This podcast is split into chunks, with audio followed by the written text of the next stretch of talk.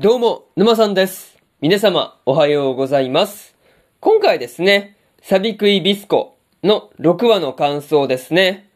こちら、語っていきますんで、気軽に聞いていってください。というわけで、早速ですね、感想の方、入っていこうと思うわけですが、まずは一つ目ですね、チロルと再会して、というところで、ビスコとミロの二人がですね、北の方角に向かっている途中で、チロルと再会していたわけなんですが、まさかチロルがですね、凍っているっていう風には思わなかったんで、さすがに笑ってしまったところではありましたね。まあ、とはいえ、チロルがですね、ビスコたちと別れた後ですね、まあ、こうヘリを修理して宮城の方に向かっていたんだっていう話をしていたわけなんですが、まあ、その宮城に向かっている途中で、まあ、ヘリが撃ち落とされてしまったっていうところは、まあ、なんとも災難な話ではありましたね。また、チロルがですね、こんな人生もういいかなっていう風に言っていたわけなんですが、まあ、ビスコが死ぬのはもったいないっていう風に言ったりしていたわけなんですが、なんていうかね、そういう風にビスコがですね、こう、チロルをからかうようではあったんですが、なんていうか、こう、そういう風にね、こう、人生を諦めない方向に持っていってるっていうところが、心温まる感じではありました。まあ、それと、ビスコとチロルがですね、こう何かと言い争っているっていうことで、まあ、こう、芥川に放り投げられたり、放り投げられたりしていたわけなんですが、まあ、その時のミロと芥川の打ち解けている感じですね。なんかそういうところが面白かったなというところですね。まあ、そういうところで、まず一つ目の感想である、チロルと再会して、というところ終わっておきます。でですね、次、二つ目の感想に入っていくんですが、駅に着いたというところで、ビスコたちがチロルの案内のもとですね、無事に駅までたどり着くことができていたわけなんですが、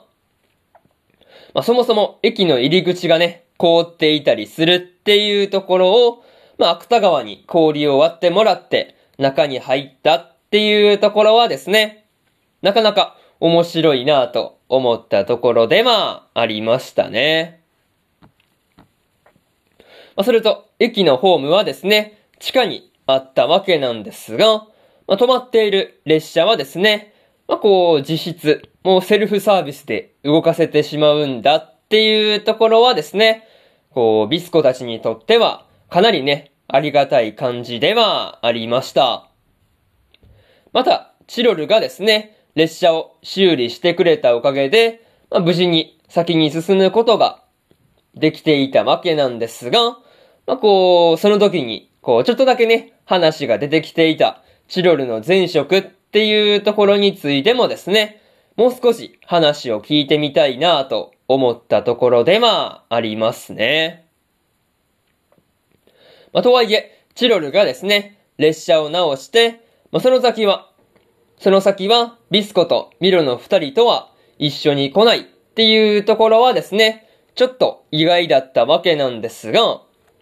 まあ、そもそもね、こう、チロルが宮城に向かっていたっていう話で、何か目的のものでもあったりするのかなっていう風に思ったところですね。まあ、そういうところで、二つ目の感想である、駅に着いたというところ終わっておきます。でですね、次、三つ目の感想に入っていくんですが、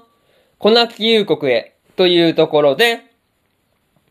ビスコたちがコナキ遊国に向かっていたわけなんですが、まあ、トンネルを抜けた先で、無事にツツヘビですね。ツツヘビを見つけることができたっていうのはですね、良かったなぁと思いましたね。また、トンネルを抜けるまでに、まあ、こう、タコに襲われたりしていたわけなんですが、まあ、その襲ってきたタコもですね、小さいやつだけじゃなくて、まあ巨大な、まあこう親分みたいなね、タコまでいたりするっていうところは、なかなか厄介だなぁと感じたところではありましたね。まあそれと、タコとの、タコとの戦闘中ですね。まあこう、ビスコがミロに背中を任せたりっていうところで、まあすごくパートナーらしいことをしていたわけなんですが、まあ、ビスコがですね、ミロに矢の手ほどきっていうものをしていたりするところとかね、まあ、そういうところがすごくいいシーンだなっていう風に感じたところではありましたね。まあ、とはいえ、最終的にはですね、ミロが芥川に外してもらった列車のエンジンですね。まあ、これをミロが自分でですね、矢で射抜いて爆発させた、爆発させたわけなんですが、その爆風っていうもので一気にトンネルを抜けてしまうっていうところはですね、本当にすごいとしか言いようがなかったところではありますね。